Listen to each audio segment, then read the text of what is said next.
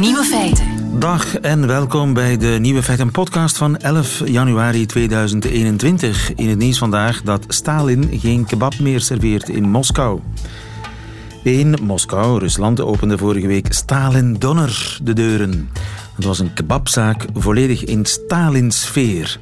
Zo werd het gezicht van de Sovjet-dictator als logo gebruikt en kon je een broodje grote Stalin krijgen. Dat is een kebab met een dubbele portie vlees, die vervolgens naar uw tafel werd gebracht door obers die gekleed waren in uniformen van de KGB. 200 klanten kwamen die eerste dag eens kijken, maar amper een dag later moest de eigenaar onder druk van de lokale autoriteiten de boîte al sluiten. Hij had wel wat heisa op de sociale media verwacht, maar niet die heisa. Niet dat alle tv-zenders, reporters en bloggers naar hier zouden komen, zei hij. Nu ja, de andere nieuwe feiten vandaag. De president van het machtigste land ter wereld mag niet meer twitteren en facebooken. Beleven de sociale media hun 9-11. Na de influencer is er nu de deathfluencer die ons leert omgaan met de dood. Gezonde negentigers hebben allemaal precies genoeg ijzer in het bloed. En Alex Visorek verklaart waarom Frankrijk het traagst van al vaccineert.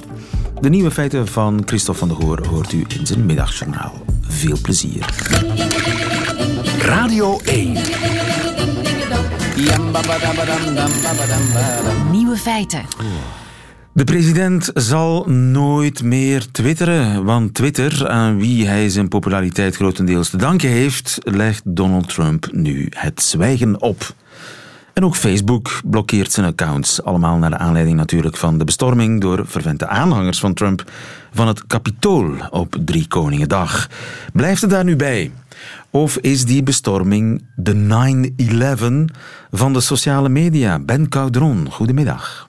Goedemiddag. Je bent technologie-socioloog. Is uh, 1-6, 6 januari, het nieuwe 9-11? Um, ik denk niet dat het zo'n vaart zal lopen. Maar tegelijkertijd uh, kunnen we wel verwachten dat er opnieuw zal nagedacht worden over de rol die, die technologiebedrijven um, vervullen in de samenleving. En um, zal er misschien wel nieuwe regelgeving komen. Ja, want als het nu niet gebeurt, als nu niet gebleken is hoe belangrijk die rol is, dan zal het nooit meer blijken, hè? Wel, dit is de zoveelste keer dat die rol blijkt. Alleen uh, schijnen we daar nu plots wel aandacht te willen aan schenken. En dat is een beetje merkwaardig. In die zin, je zou uh, even goed kunnen zeggen dat Facebook en Twitter vier jaar lang de kans gekregen hebben om een ander standpunt in te nemen. Alleen hebben ze er blijkbaar voor gekozen om te verdienen aan Donald Trump. Ja, dus ze hebben vier jaar laten begaan. Ze hebben er rijkelijk aan verdiend. Precies. En nu zeggen ze, het was allemaal verkeerd. Precies, maar tegelijkertijd roept ik uh, ook wel herinneringen op aan uh, 2016 wat mij uh, ertoe brengt om enig begrip op te brengen voor de acties die zij ondernemen. In 2016, toen Trump tegen alle verwachtingen in toch president werd, werd er gezocht naar een zondebok en die werd dan gevonden vooral bij Facebook. Ik kan mij voorstellen dat Mark Zuckerberg dat um, geen tweede keer wou laten gebeuren. Ja. En dit verklaart, denk ik, voor een deel waarom nu zo'n beslissingen worden genomen. Alleen vallen daar um, aardig wat vragen bij te stellen. Ja, want uiteraard ook, zeker wat uh, Facebook betreft, allerlei algoritmes sturen allerlei kandidaat aanhangers van Trump naar de desbetreffende kanalen. Precies. En dat is precies het verdienmodel. En nu is het een beetje hypocriet, zegt u, om als eigenlijk het kwaad geschied is, om dan te zeggen, ja, maar we gaan hem blokkeren. Precies. Plots worden ze heiliger dan de paus. Nu, ik moet zeggen, uh, Twitter heeft op een bepaald moment, op het moment dat de incidenten zich voordeden, een um, verandering aangebracht waarvan ik dacht, uh, hier zit iets in. In die zin, um, ze hebben de tweet van Trump laten staan. Ze hebben die voorzien van de commentaar wat ze al een tijdje deden, dat uh, in die tweet foutieve of betwistbare informatie stond. En ze hebben de mogelijkheid um, weggehaald om die tweet te retweeten of te liken. Dus ze hebben heel tijdelijk het uh, algoritme wat doorgaans tot doel heeft om uh, zoveel mogelijk te versterken, ehm, hebben ze aangepast. Ik vond dat een zeer goede um, poging. Alleen na een paar uur was alweer weg. Nu, uh, ze hebben hem nu geblokkeerd. Kunnen ze dat eigenlijk juridisch? Ik, juridisch kunnen ze dat. Um, in die zin dat um, juridisch die ondernemingen nog altijd gewoon private ondernemingen zijn die zelf hun uh, terms and conditions opleggen. Ja. En uh, wie toetreedt, uh, aanvaardt die terms and conditions. Maar en wie die, die dat schendt, we... is eigenlijk een soort club waar je lid van bent. En als je de, de clubregels schendt, ja, dan word je uit de club gezet. Logisch. Ja, um, alleen zo logisch is dat niet meer. In die zin, die bedrijven hebben aardig kunnen profiteren van een vorig heel belangrijk moment in de Amerikaanse wetgeving. Een wetgeving die de platformen beschermd heeft, waardoor die zijn kunnen uitgroeien. En uh, vandaag vind ik het te gemakkelijk om zich te verschuilen achter een juridische. Um, ja, je verwijst status. naar de wet die zegt dat ze niet verantwoordelijk zijn, dat ze maar een doorgeefluik zijn. Dat Precies, ze niet verantwoordelijk de, zijn voor de inhoud van de boodschappen. Inderdaad, de uh, Digital Millennium uh, Communication ja. Act, als ik me niet vergis, tweede helft jaren 90. Ja, dus hun, het zijn eigenlijk een soort nutsbedrijven geworden met een enorme maatschappelijke impact. Dat, je, kan, je kan die niet zomaar hun eigen boontjes laten doppen. Absoluut. In die zin, de, um, hun maatschappelijke inbedding is zo groot. Um, voor sommige beroepscategorieën is Twitter een uh, dermate onmisbaar instrument geworden dat het vanuit een democratisch oogpunt beter zou zijn om de regels die opgelegd worden aan het gebruik van dat platform te laten opleggen door een bredere groep van mensen dan alleen maar de eigenaars van die onderneming. Ja, je kan de beslissing over het al dan niet toelaten van de Amerikaanse president op de kanalen niet overlaten aan, aan twee CEO's.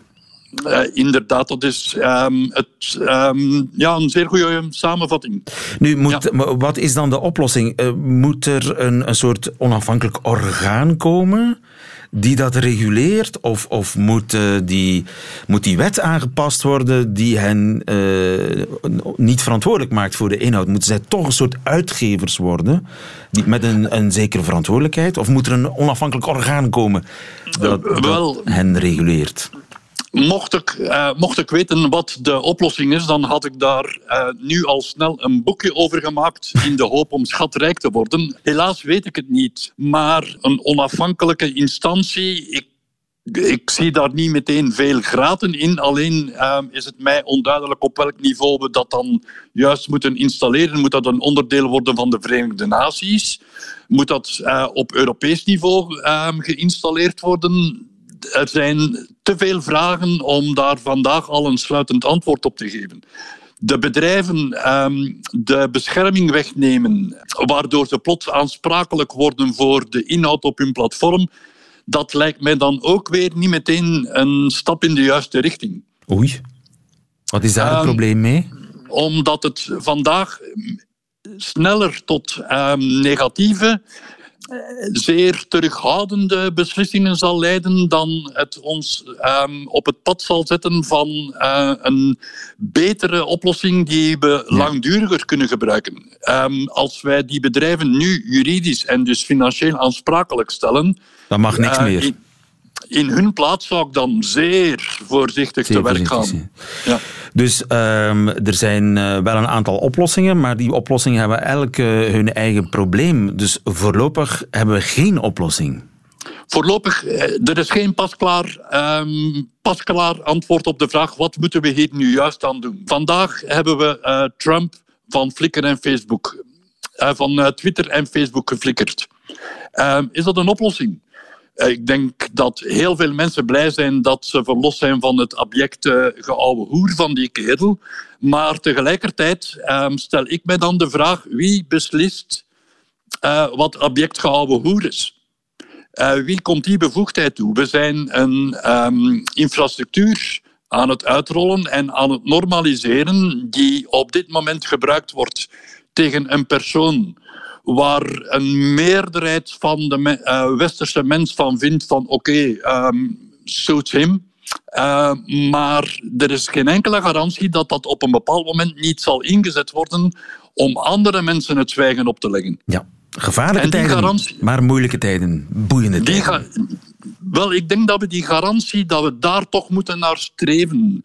Uh, de tijden zijn inderdaad op dit moment zeer diffuus, zeer moeilijk. Uh, en dat maakt de noodzaak aan zorgvuldig denken gewoon nog groter. Het debat kan beginnen. Ben Caudron, dankjewel. Goedemiddag. Goedemiddag. Nieuwe feiten. Coucou de France. Met Alex Visorek. 11 januari vandaag, maandag 11 januari. En dat betekent dat wij even gaan loeren, even coucou gaan zeggen in Parijs bij onze landgenoot en mijn collega bij de Franse radio, Alex Visorek. Goedemiddag, Alex. Maar, loer maar, lieve. Goedemiddag. Laten we het vandaag eens over vaccins. Waarom niet? Tien dagen geleden was Emmanuel Macron nog heel trots om in zijn nieuwjaars toespraak over een bepaalde Morissette te spreken. Morissette a 78 ans. Elle réside dans une maison de retraite de Sevran et il y a quelques jours, vous l'avez tous vu comme moi, elle a été la première Française à se vacciner contre la COVID-19. Ja, zij was de allereerste Morissette om de spuit te krijgen, om geprikt ja, te worden. dat is het. Het was zover de vaccinatiecampagne was gestart. Enfin, dachten wij, want één week later. Alors que la campagne de vaccination démarre au compte-gouttes en France, à ce jour, 332 Français ont été vaccinés contre plus de 130 000 Allemands et 950 000 Britanniques. Ja, ze blijft er heel uh, rustig bij, maar bijna ja. 1 miljoen gevaccineerden in Groot-Brittannië, 130.000 in Duitsland en in Frankrijk 332. Ja, het begint kalm. Vaccinatie is een eenvoudige sport. Miljoenen mensen lopen achter een spuitje en op het einde verliezen de Fransen en een beetje de Belgen misschien ook. Ja. Morissette is dus niet alleen de eerste, ze is bijna de enige die het vaccin heeft gekregen. En in Frankrijk is dat een schande. En daar mag je gerust je, frustratie over uiten. En zoiets kan het best met de verwijzing naar een glorieuze geschiedenis. D'abord, ce que nous observons n'est pas digne du pays de Pasteur. On est le pays de Pasteur et quand je vois quelquefois ce scepticisme. Le pays de Pasteur semble à la traîne. Le pays de Pasteur, hoe kan het in het land van Louis Pasteur, de ontdekker van het vaccin tegen hondsdolheid, ja, ja. dat het vaccin niet van de grond komt? Louis Pasteur, heel beroemd hier. Uh, hoe is zoiets mogelijk? Wel, Frankrijk had de meest voorzichtige aanpak ter wereld. En dat betekent met veel paprasserij. Mensen moesten eerst op consultatie komen om eventuele risico uit te sluiten. Dan moesten ze ook papieren ondertekenen om vast te leggen dat ze hun toestemming gaven voor een vaccinatie. En tot twee uh, seconden voor het spuitje kon je nog van mening veranderen. Dat lijkt wel euthanasie. Ja, ja, bijna. Er is nog één reden waarom ze zo voorzichtig zijn in Frankrijk. Er heerst hier veel twijfel rond het vaccin. Veel Fransen hebben moeite om vertrouwen te hebben in een nieuw vaccin dat zo snel ontwikkeld is. En dit soort nieuws dat veel besproken is in Frankrijk helpt natuurlijk niet. Ricardo Rico, cet ancien cycliste italien, banni à vie pour dopage, s'est exprimé sur la campagne de vaccination contre le Covid en disant qu'il ne voulait pas qu'on lui injecte n'importe quelle substance dans le corps. Ja, Riccardo Rico, een Italiaanse dopingzondaar die levenslang geschorst is. Ja. voor doping, weigert het vaccin omdat hij niet om het even wat in zijn lijf gespoten wil krijgen. Ja, ça c'est rigolo, évidemment.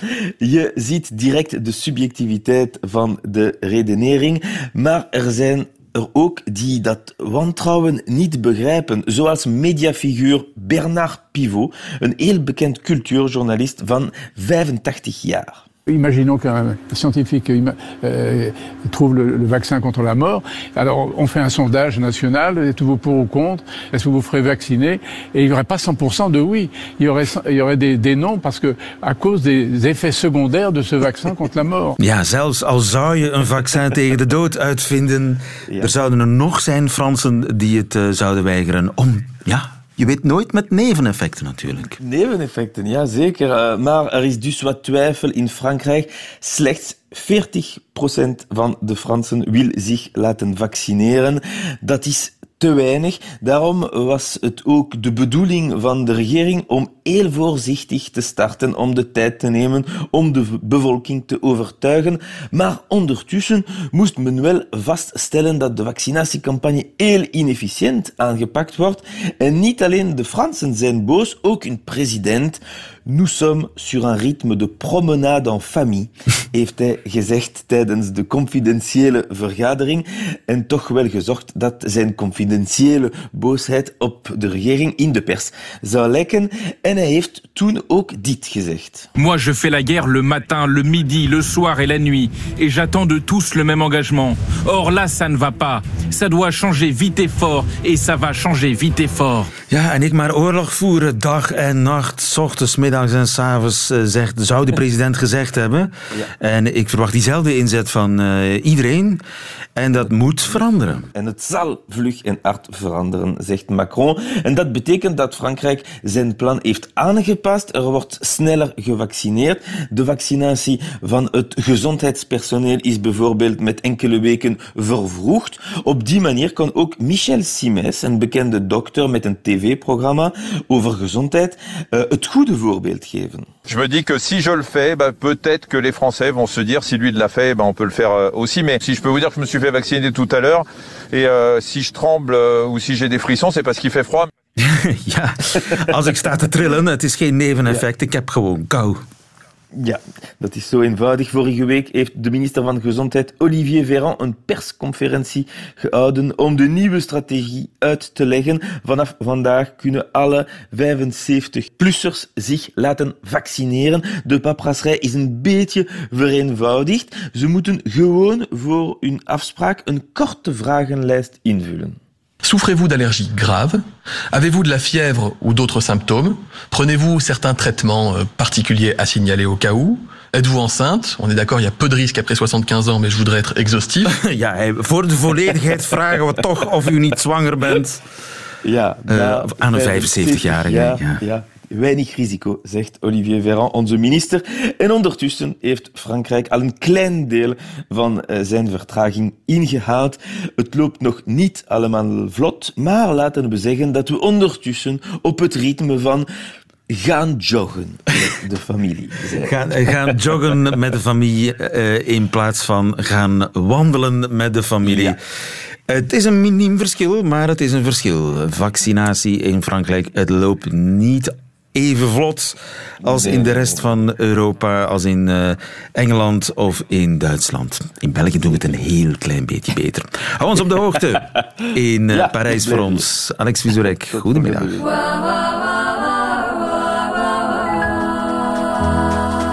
Nieuwe feiten. Claudia is niet zomaar een influencer. Nee, zij is een deathfluencer. Claudia Crobacia, goedemiddag. Goedemiddag. Overigens, Claudia, weet jij wat een corbillard is? Een corbillard? Nee, daar heb ik nog nooit van gehoord. Lijkt een beetje op jouw familienaam Crobatia. Ja. In Vlaanderen noemt iedereen een lijkwagen een corbillard. Dat is een Frans woord. Dat meen je niet, echt waar. Wat ja, een mooie, mooie Ja, dat is, dat, is, uh, dat is karma, hè? zoals dat heet. Want je hebt een website en een bloeiende Instagram-account. En waar gaan die over? Uh, ze gaan over het onderwerp van de dood. En uh, uh, dan in het bijzonder death awareness, dus echt de bewustwording van de dood. En bijvoorbeeld recenseer jij begraafplaatsen? Klopt, ja, dat doe ik cemetery reviews dus ook. Dus dan bezoek ik begraafplaatsen over de hele wereld. En dan maak ik daar verslagen van. En wat is jouw top 3 bijvoorbeeld? Uh, mijn top drie, nou, een paar die ik echt heel mooi vond, was bijvoorbeeld uh, Hollywood Forever in Los Angeles. Um, maar ook hier in Amsterdam, waar ik woon, is een hele mooie uh, huis te, het Huis de Vraag. Die is een beetje zo verborgen, een heel kleine begraafplaats. maar ook Schoonselhof in Antwerpen vind ik heel mooi. Dus er zijn er heel veel die ik mooi vind. En wat is er zo bijzonder aan Hollywood Forever? Zo heet die toch? Hollywood Forever, zo heet Ja? die, ja. Ja. In, in Los Angeles. en wa- eh, wa- wat is daar zo bijzonder aan? Ja, het is echt, eh, echt een begraafplaats die ook heel erg past bij de, de sfeer van Hollywood. Het is allemaal heel erg glamorous, hele grote, opzichtige grafmonumenten. En het is echt heel erg mooi weergegeven als een soort gigantisch park ook. Dus een hele mooie sfeer heeft. Dat voelt bijna niet aan als een begraafplaats meer. Ja, ik word eigenlijk ook altijd aangetrokken door begraafplaatsen. Ik weet ook niet hoe het komt. Maar, maar, maar bijvoorbeeld, waar ik ook kom, ik, ga, ik zal een, een, een wandeling op het kerkhof vind ik heerlijk. Ja, is het ook. Het geeft ook een beetje rust en bezinning. En het verschil ook hoe mensen met de dood omgaan. Hè? Bijvoorbeeld in, in Stockholm heb je dat hele mooie eh, Kyrko, Skog Kyrkogården, zo heet het. Eh, in een bos met allemaal eh ja, eendere kruisjes eigenlijk, heel protestants. Ah, dat, ja, ja, klopt. Ja, dat is ook heel mooi. Echt die eenheid daarin inderdaad. Nu, eh, bij ons was het kerkhof vroeger centraal in het dorp. Hè? Rond de kerk lag het kerkhof. Ja. Nu is dat niet meer zo. Nee, dat is allemaal buiten, buiten het centrum van de stad meer geplaatst. Dus in het begin was het echt een, een kerkhof. Dan had het ook echt met de kerk te maken, omdat mensen zo dicht bij de kerk mogelijk begraven wilden worden. En uiteindelijk is dat om hygiëneredenen, is dat dan allemaal buiten de stad verplaatst. En dan zijn het dus ook eh, de begraafplaatsen meer. Dus dan is het niet meer een officieel kerkhof. Het is ook veel minder zichtbaar hè, op die manier. Ja, klopt, klopt. Dat heeft ook te maken met de opkomst eh, van de, de vooruitgang van de, de medische zorg. Hè, dat het eh, toch meer uit handen wordt genomen door de zorg nu. Als iemand overlijdt in het ziekenhuis bijvoorbeeld. In plaats van dat echt de familie zelf daar een rol in speelt. Eh, en dat is aan de ene kant iets heel moois ook. Dat het gewoon heel goed allemaal is geregeld. Maar tegelijkertijd verlies je dan je persoonlijke eh, ervaring er toch een beetje mee. En in andere culturen is dat helemaal anders, hè? Ja, ja, zeker. Dat verschilt heel erg over de wereld. In het Westen zijn we vooral een beetje van het, eh, het wegstoppen nog, maar in andere culturen zijn ze toch veel meer betrokken nog. Ja. Welke culturen bijvoorbeeld? Ehm, bijvoorbeeld in, in Indonesië, in een gebied daar, in de Toraja. eh, daar heb je ook een, eh, een, een soort van ritueel ieder jaar. Dat ze dus echt eh, de, de graven gaan eren van de, de overledenen. Ehm, en dat ze soms dus zelfs ook, dat gaat dan wel heel ver, maar dat ze de overledenen uit het graf halen. Omdat die daar in de aarde soort van gemummificeerd worden. En dus heel goed behouden worden nog de lichamen. Ehm, en dan halen ze zelfs echt voor een paar dagen weer uit het graf. Om bijvoorbeeld eh, ja, opa en oma weer even te betrekken bij de, de rituelen die ze hebben en de feesten die ze vieren. Jeetje. Ja, ja. Terwijl wij de dood eigenlijk zo, zo diep mogelijk wegmoffelen en bijna als een soort ja, mislukking beschouwen. Ja, ja inderdaad, als, een, als een, een medische mislukking eigenlijk inderdaad. Omdat het alleen maar gaat over vooral overleven hier. Maar ja, je ontkomt er uiteindelijk toch niet aan. Het is een onderdeel ook van het leven. Het, het is het onvermijdelijke. Ehm, Ja, maar het is wel mooi om te zien hoe, hoe andere culturen dat dan inderdaad meer, toch meer accepteren en er echt erbij Ja, de dood is overal. We dragen hem mee vanaf de eerste seconde. Op aarde weten we eigenlijk eh, dat we moeten sterven en toch is hij, in onze cultuur althans, nergens te zien. Heeft corona daar iets aan veranderd? Ja, dat denk ik wel. Ik denk dat we nu echt op een, op een hele grote schaal echt een collectieve death scare hebben gehad. Ehm, en daardoor zijn we in één keer heel erg geconfronteerd met onze eigen sterfelijkheid en, en de dood in het algemeen. En normaal gebeurt het als je, als je een keer in je omgeving het meemaakt dat iemand ziek wordt of iemand overlijdt of je, je wordt zelf geconfronteerd met je eigen sterfelijkheid. Maar nu is het op zo'n grote schaal gebeurd dat eigenlijk iedereen het wel op een bepaalde manier heeft meegekregen. En dat En- is denk ik heel bijzonder van En je zegt death scare. Is er een soort algemene Ja. paniek, doodsangst? Eh, ja, inderdaad. Ja, death scare is eigenlijk wat er gebeurt als je opeens wordt geconfronteerd met de dood vanuit het niets. Dat het opeens onverwachts gebeurt eigenlijk. Ja. En jij biedt, mm, heb ik begrepen, cursussen aan tegen death scare. Klopt. Klopt, ja, of tegen de, de doodsangst. Eh, in mijn cursussen leer ik mensen de confrontatie met de eigen sterfelijkheid aan te gaan. Dus door te onderzoeken wat de dood nou precies voor jou betekent en, en wat het in zou kunnen houden en hoe je er misschien al een beetje op kunt voorbereiden. Door zo ermee bezig te gaan, transformeer je vanzelf als het ware de angst naar iets waar je wat meer, ehm, wat meer bekend mee bent. Dus ik moet meer met mijn eigen dood bezig zijn eigenlijk. Daar komt het op neer. Nou ja, ja het, is, het kan geen kwaad om erover na te denken. Om er een keer bij stil te staan en, en te Hoe gaan zou het zijn? het Hoe, hoe, kan hoe, zal ik aan mijn einde komen? Nou ja, of je dat kan voorspellen, weet ik niet. Maar wel zien van wat zou het voor jou kunnen betekenen. Of bijvoorbeeld, wat geloof je wat er gebeurt na de dood? Hè? Geloof je in een hiernamaals? Of, of wat zie je dan voor je? Ja, als je dat zo een beetje Hoe zal mijn bedenken begrafenis alvast. eruit zien? Dat ook, dat ook. En, en wat dat betreft kun je natuurlijk al heel veel ook echt voorbereiden. Dan kun je allemaal op papier zetten bijvoorbeeld wat je zelf prettig zou vinden dan. Of je begraven wilt worden of gecremeerd. Dat soort zaken. En dat helpt. Ja, het geeft je iets meer, iets meer houvast en controle erover. Ehm, en ik denk ook dat uiteindelijk als je echt met de dood bezig gaat... dan zul je merken dat het ook je perspectief op het leven verandert. Wanneer is jouw uiteindelijk, fascinatie eigenlijk begonnen voor de dood? Nou, ik had hem denk ik al echt vanaf kleins af aan. Ik ben altijd heel erg geïnteresseerd geweest en nieuwsgierig naar, naar wat het leven nou precies betekent en wat dan ook de dood natuurlijk is. En was Dus daar een aanleiding toe? Nou, die nieuwsgierigheid zat er altijd in. En uiteindelijk toen ik zelf ook eh, in de loop van mijn eigen leven geconfronteerd werd met de dood, dus bijvoorbeeld de dood van mijn ouders, eh, toen merkte ik wel dat er nog best een taboe op het onderwerp heerst. Hè? En dat we het soms moeilijk vinden om erover te praten of hoe we ermee omgaan. En toen dacht ik, hier, hier wil ik echt mee aan de slag en iets mee doen. En is dat nu jouw beroep of is dat een hobby? Nee, Deathfluencer dat is zijn. echt, dat is echt, dat is echt mijn werk nu, ja. Dat is echt mijn werk. Claudia Crobatia, dankjewel. Goedemiddag, veel succes. Dankjewel.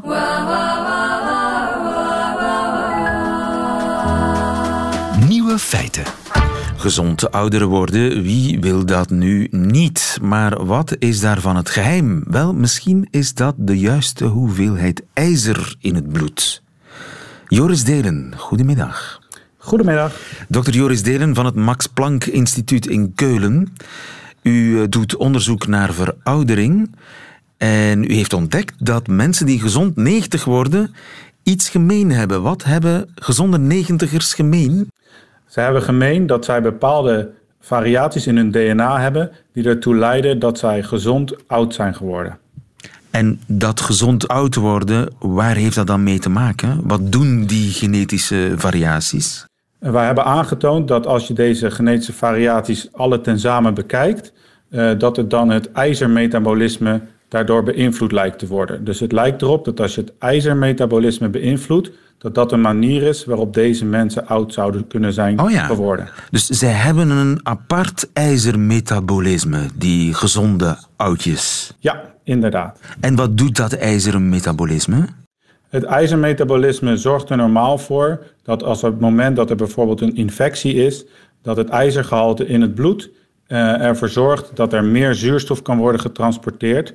Dus het ijzer zorgt ervoor dat er meer zuurstof kan worden getransporteerd, waardoor die infecties kunnen worden aangevallen. Ja, ja, ze hebben een goede ijzerthermostaat, zeg maar. Ja, ze hebben een goede ijzerthermostaat. En betekent dat dat ze meer dan gemiddeld ijzer in het bloed hebben of minder dan gemiddeld? In dit geval lijkt het erop dat als ze minder ijzer in het bloed hebben, dat dat goed voor ze is. Dus soms is te veel ijzer slecht voor je.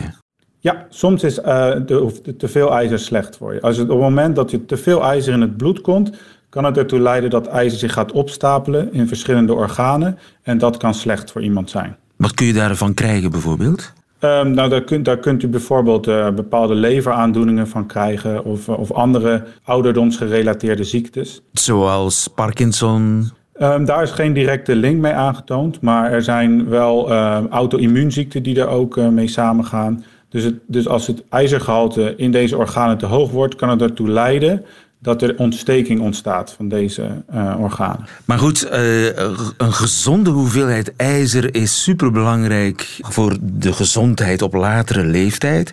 En mensen die dat goed regelen, hebben meer kans om gezond ouder te worden.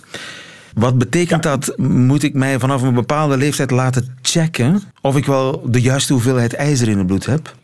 Ja, dat is het, het lastige van onze studie. Wij kunnen niet aantonen wat eigenlijk de ideale ijzerwaarde is eh, voor een persoon. Het enige wat wij konden vinden is dat als het in ieder geval te hoog is, ehm, dat dat niet goed is. En te hoog eh, hangt er dan van af eh, of je een genetische ehm, zogeheten predispositie hebt om een hoog ijzer in het bloed te hebben. Als dat zo is, dan is het beter om het ijzer iets te verlagen. Maar in de meeste mensen zal het ijzergehalte in een uh, waarde liggen die gezond uh, te noemen is. Maar we weten eigenlijk niet wat gezond is, wat eigenlijk de ideale ijzerwaarde is. Nee, dat is ook een beetje het probleem. Dus, dus daar is daar nog veel onderzoek aan nodig om aan te tonen, kijk, wat is nou precies de juiste uh, ijzerwaarde die noodzakelijk is. Maar wat wij hebben in ieder geval hebben kunnen laten zien is als het te hoog is, en dan is het, gaat het hier vaak om extreem hoog, dat dat sowieso slecht is. Aan de andere kant weten we ook dat een veel te laag ijzer ook slecht voor iemand is. Dus het gaat er echt om binnen een bepaalde waarde te zitten.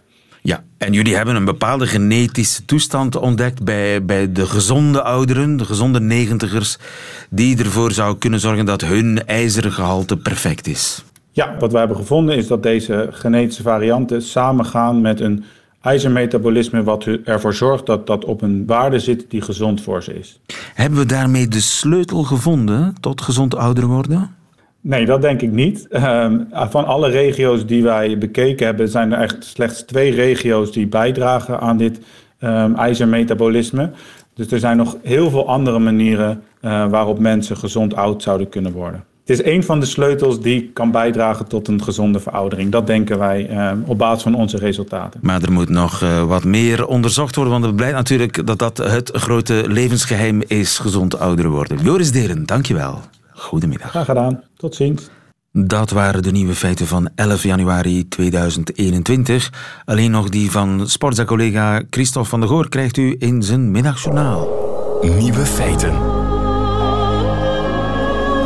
Middagjournaal. Goedemiddag. Onze laatste passage in dit middagjournaal dateert van juni vorig jaar. Wil je presteren op niveau, dan is enige regelmaat handig meegenomen. Trainen, ritme opdoen, de behendigheden behouden. De topsporter in u, luisteraar, herkent dat gevoel. En dus nam, in de loop van vorige week, mijn zenuwachtigheid voor een nieuwe reeks middagjournaals stilaan toe. De wetenschap dat ik een week na Nico Dijks horen nota bene geprogrammeerd stond, was niet meteen iets dat de interne gemoederen kon bedaren. En zo gebeurde het dat ik vorige week op een koude donderdagavond, wandelend met mijn hond, nadacht, mogelijke onderwerpen in mijn hoofd overliep, nog meer nadacht en geen thema vond dat mij kon behagen, toch niet van het soort om twee minuten op Radio 1 mee te vullen. Tijdens dat wandelen met de hond luister ik nog alles naar een podcast met een hoofdtelefoon die mijn flaporen beschermt tegen een gure noordoosterwind. Deze dagen is dat de podcast Bobcast, een Nederlandse podcast over Bob Dylan.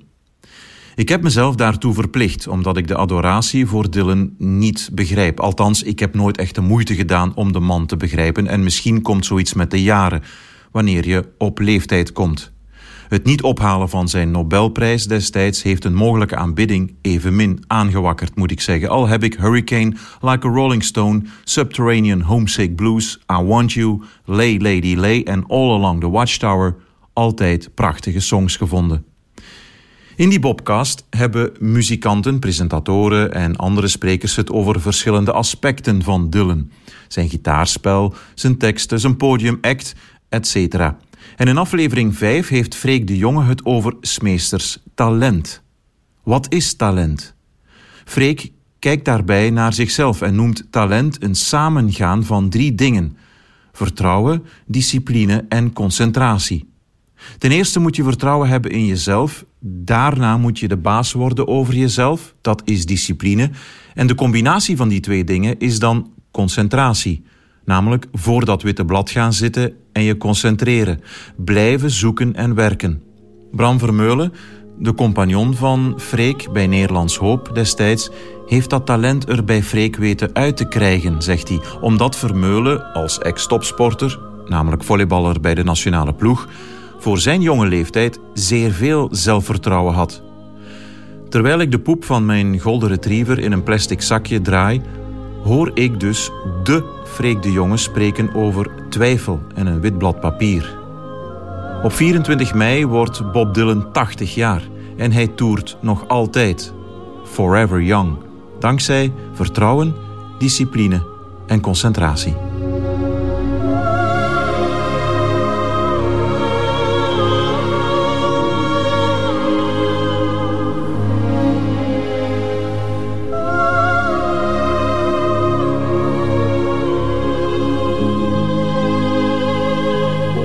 Middagjournaal met Christophe van de Goor. Einde van deze podcast. Hoort u liever de volledige uitzending? Dat kan via radio1.be of via de Radio 1-app, waar overigens nog veel meer fijne podcasts te vinden zijn. Tot een volgende keer.